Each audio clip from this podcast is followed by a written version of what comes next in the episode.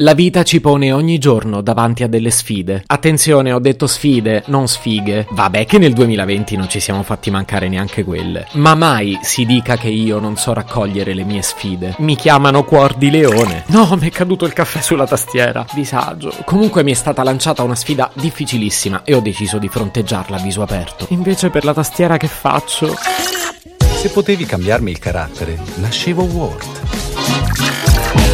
Si chiama Marcello Forcina, dice quello che pensa, pensa poco a quello che dice, ma quando c'è da sudare preferisce quattro chiacchiere e un Campari Spritz.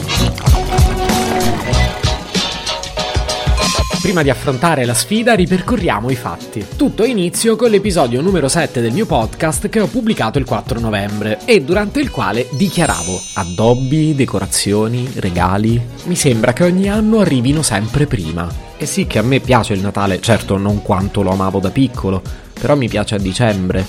Ho detto a dicembre.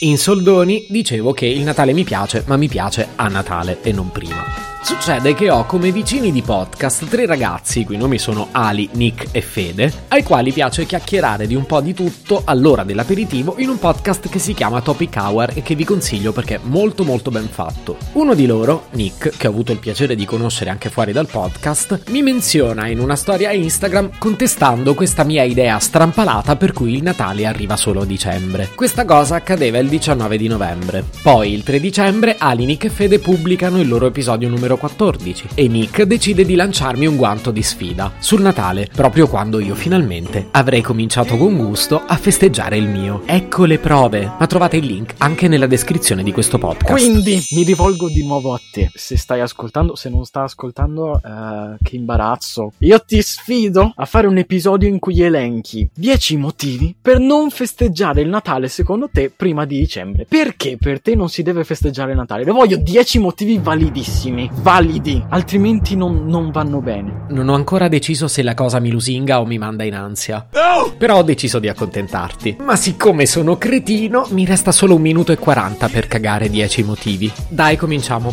1. Mariah Carey è la Bibbia del Natale. Lei è l'istituzione che decide quando si inizia a festeggiare. Ho controllato su Instagram a luglio, agosto, settembre, ottobre e novembre. Non festeggia il Natale. 2. Calcolando in media 8 ore al giorno di accensione delle luci dell'albero di Natale, ogni giorno consumiamo 36 kWh, che equivalgono a 7 euro. Uno spreco se inizi a luglio. Se provi a contraddirmi ti scateno contro gli ambientalisti.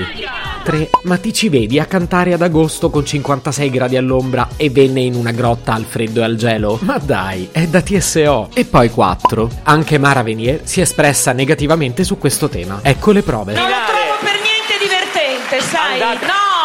C'è un limite a tutto. Guarda, il Hai pubblico, capito? C'è un limite. 5. D'estate il muschio del presepe si seccherebbe in un attimo. Ma sai che schifo. 6. Col caldo le renne cambiano colore agli occhi e perdono il pelo, praticamente diventano zombie. 7. E sempre in estate i camini sono chiusi, perché altrimenti puzzano. E io da dove mi calo? 8. Ogni anno a Natale ricorre la tradizione del calendario dell'avvento. Un simpatico gioco per bambini che prevede dietro ogni casellina dal 1 al 25 dicembre un cioccolatino. Potremmo anche provare ad averne uno che parte da luglio. Ma come la mettiamo poi con l'Associazione Dentisti Italiani? 9. Ho ascoltato con molta attenzione l'episodio numero 14 di Topic Hour e quindi lo so che Ali e Fede sono dalla mia parte. Esci fuori con le mani in alto, sei circondato, sei circondato. E infine 10. Nick, tu volevi che io mi arrendessi e che cambiassi idea, ma lo sai che questo è impossibile perché... Se potevi cambiarmi il carattere, nascevo Word. Un podcast inutile, effervescente e tossico, come una pasticca di mentos in una bacinella di Coca Zero.